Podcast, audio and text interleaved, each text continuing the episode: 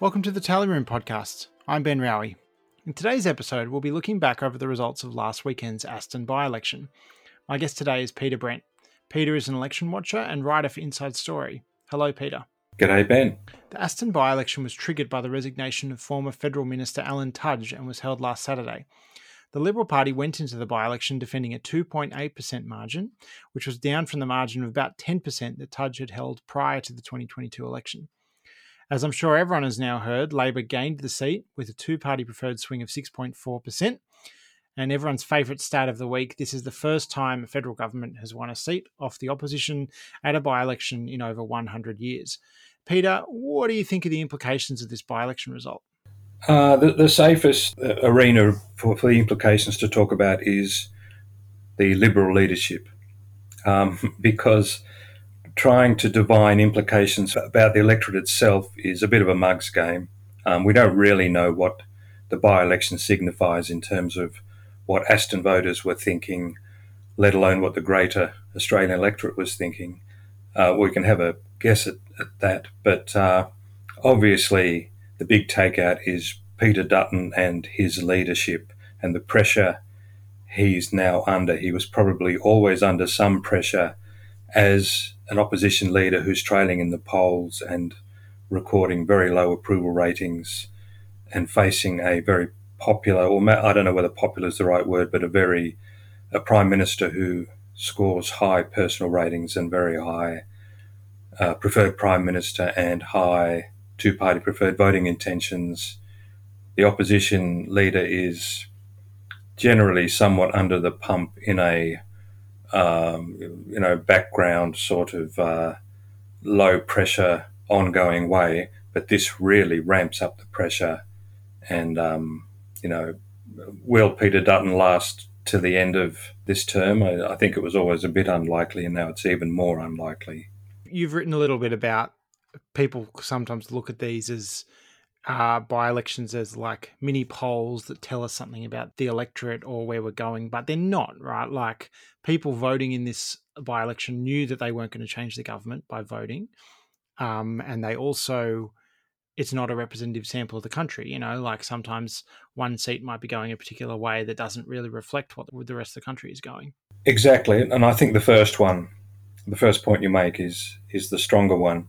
It's not about who will govern. So it's still the case that the, a big majority of people are voting about at, at, general elections are voting about who they want to see as government uh, wake up to on Sunday.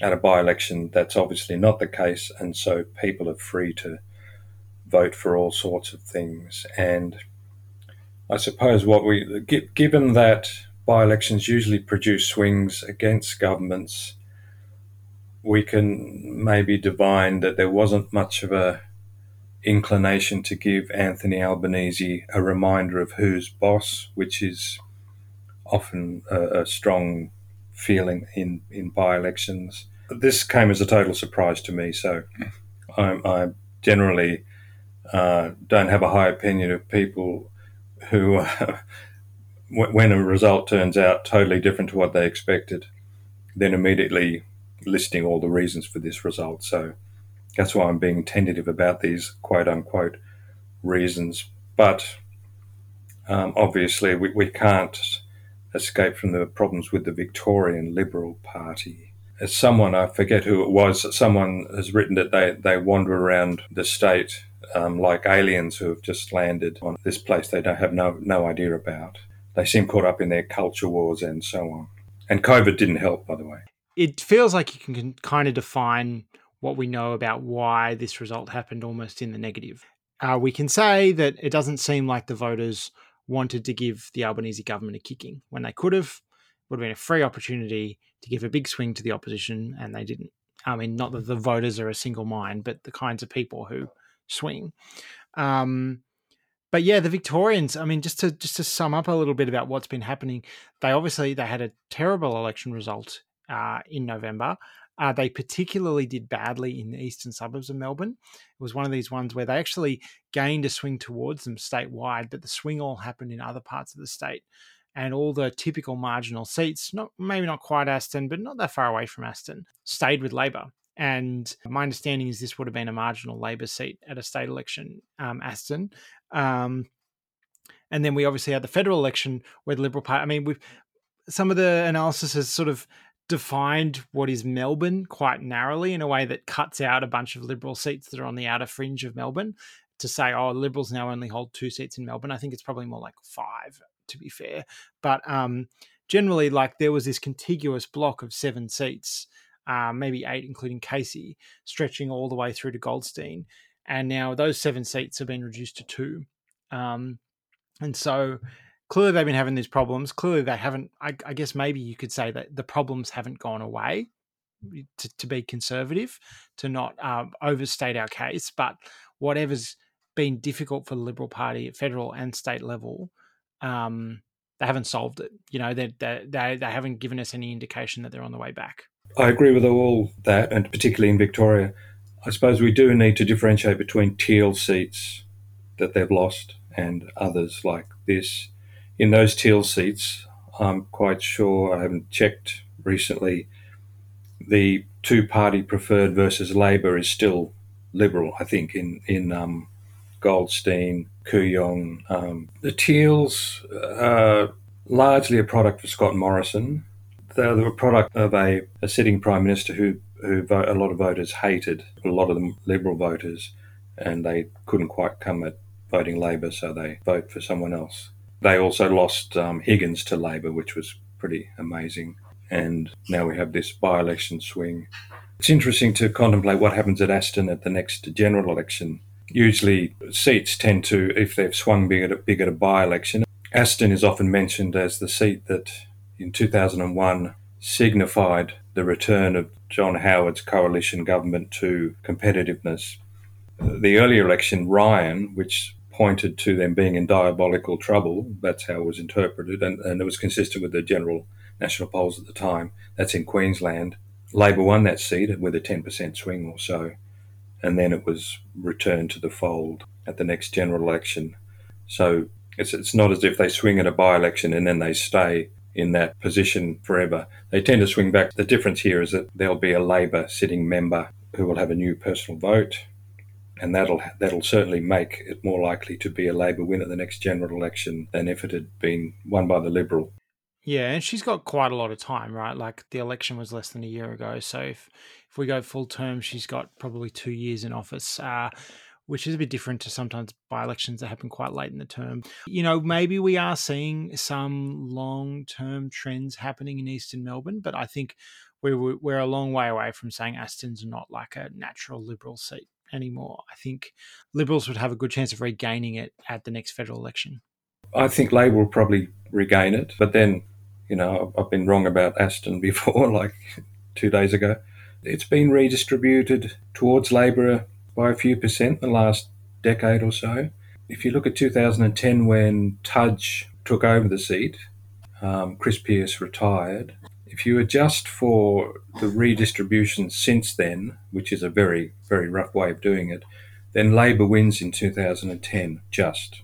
Yeah, I have my own estimates where I've calculated margins back to 2004 based on the 2022 boundaries.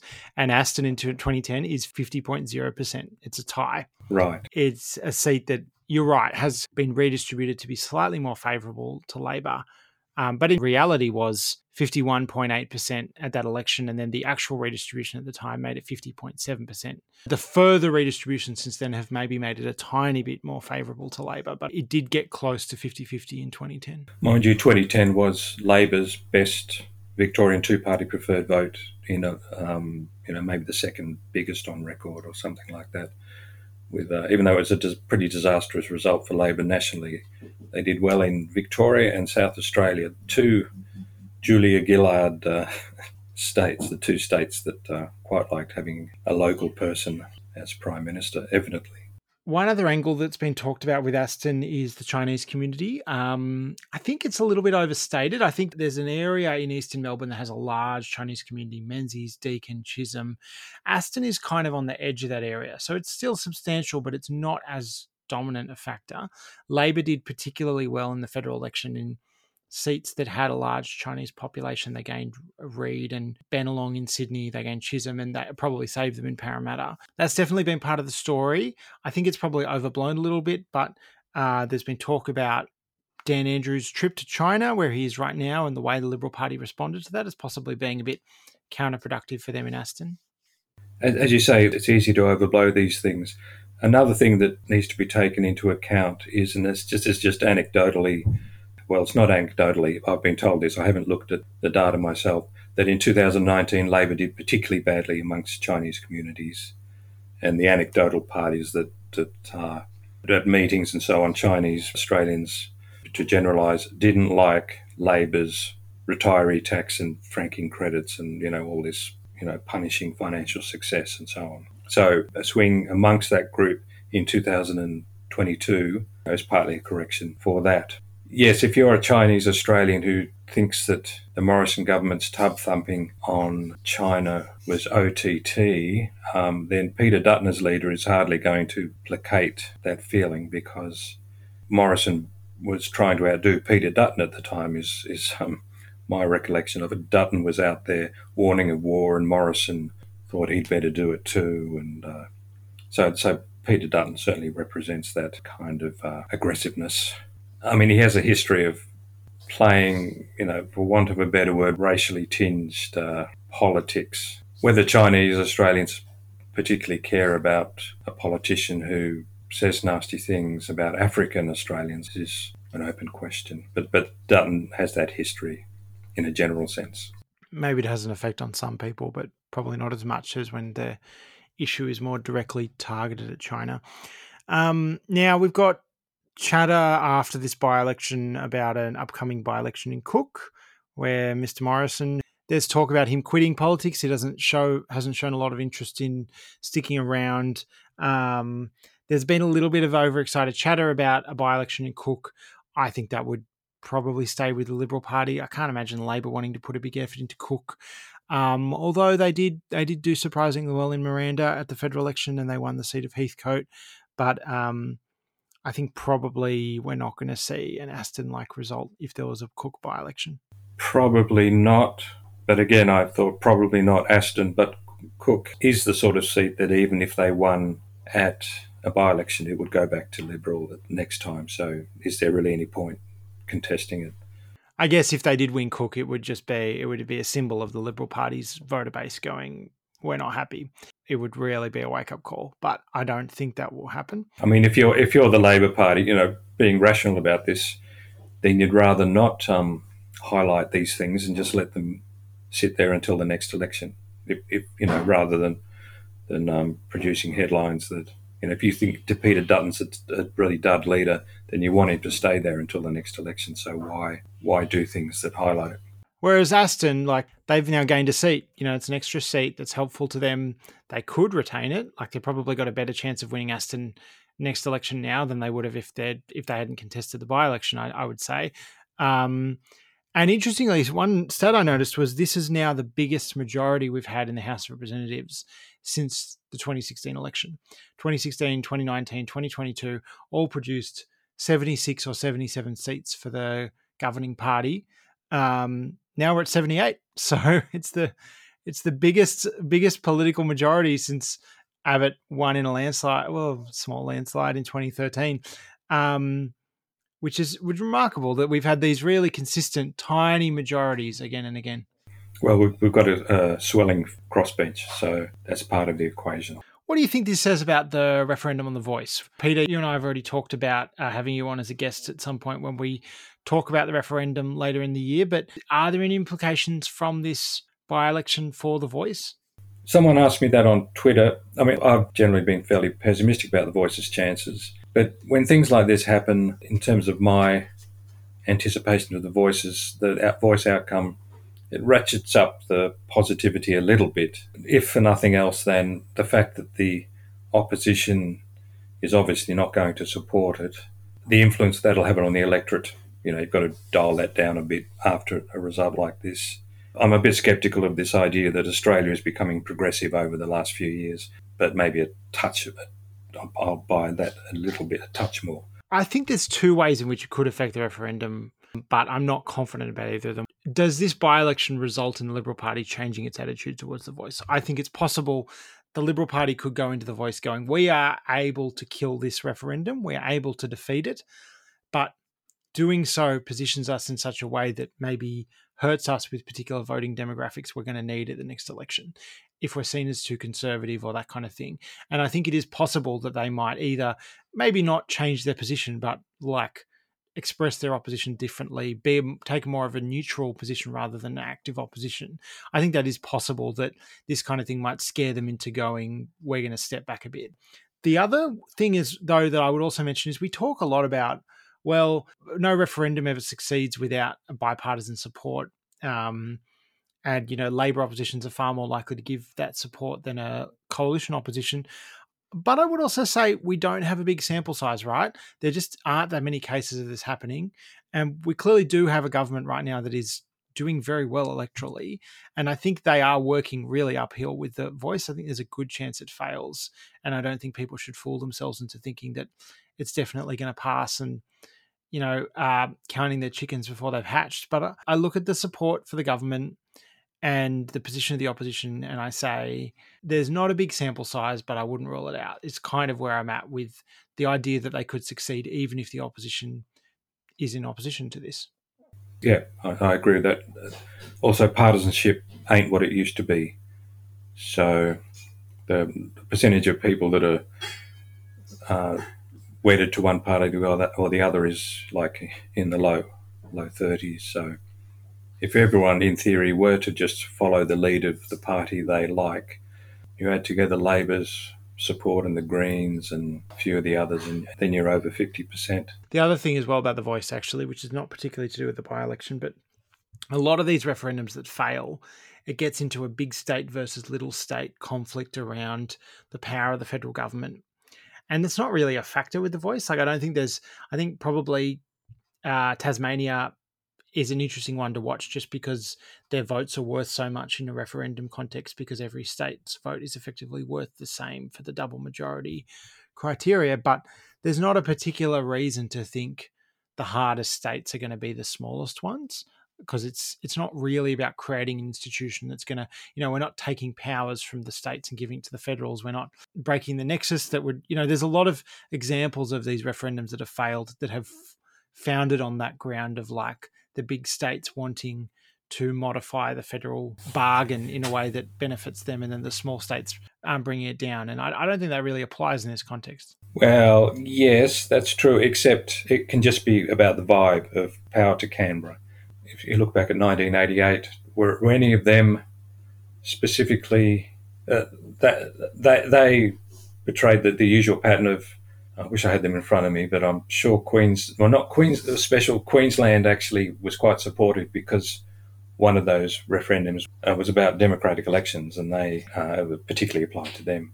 But uh, I think that the WA and Tasmania were the least uh, supportive of those referendums, even though you can't really apart from a general power to Canberra thing, you can't really cast it in terms of big states bullying little states. So I think that can happen with the vibe. But because this is specifically about Indigenous Australians, Queensland and WA have relatively high populations of them and also tend to be conservative. I mean, how can I put it? Uh, people there maybe have more conservative views about Indigenous Australians, unless they're Indigenous themselves. That's historically been the case. Tasmania, not so much. So, so I mean, I'm, it'll be fascinating to to watch the state by state uh, results. Yeah, I, I realise one of the things is it's been a long time since we've had a referendum that's even come close because those 88 referendums, which I don't remember, I was two at the time, I don't remember them. It's been like, apart from the Republic and the preamble, like there's a, there's a lot of people like me who are in our late 30s who have never had, had a chance to vote in a referendum. It's been a long time. It's been a long time since it's been a close one. I just went back and looked at the 84 referendum on aligning the terms of the House and the Senate, got a majority of the national vote and only got a majority in the two biggest states and, and failed.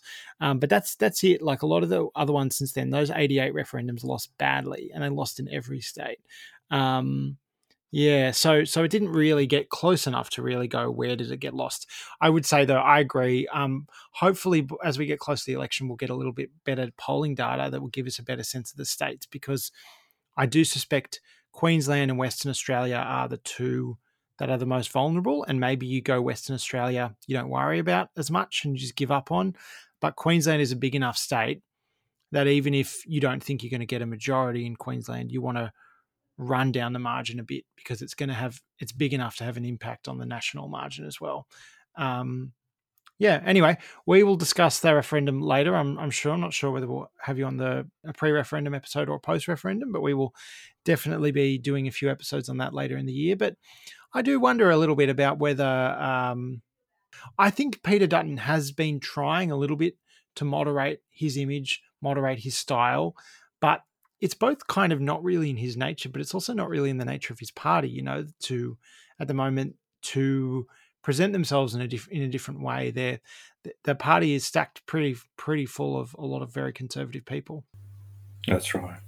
You hear from his colleagues when there are the various um, pieces on him. What what do you call them? You know, there's long pieces about the this particular politician, and people say, oh, look, he's really a nice guy, actually. You know, he's nothing like the, the public image. But, but the, that, that public image has been something that he's built over the years deliberately, and it's what got him to the to the leadership. Actually, his, his time in immigration and, and and then Home Affairs, very popular on Sky after dark, a very tiny proportion of the Australian population, but a large proportion of the liberal base and uh, so that got him to the leadership. And then it's almost like it's not fair that people see Dutton as a nasty person, but but that's but that's that sort of tough politics is is really what built by himself consciously. He's built that image for himself. I'll just make one more point about about Aston. That reminds me, there's been a fair bit of complaining by the Liberals of of uh, Labor running a negative campaign um, which was interesting. I mean, I hadn't been following, I, I hadn't didn't know what, what the campaigns were like. But if it's true that the Liberals thought that they would run a positive one, then that's interesting. You know, that, I guess that means that they thought that Albanese is rather Teflon like. Uh, I mean, I would have thought you'd run a campaign against uh, the super changes, for example. The coalition and News Corp have come up with this one in 10 Australians will be impacted by it in brackets in 30 years' time. They made a choice to not be negative, so they say.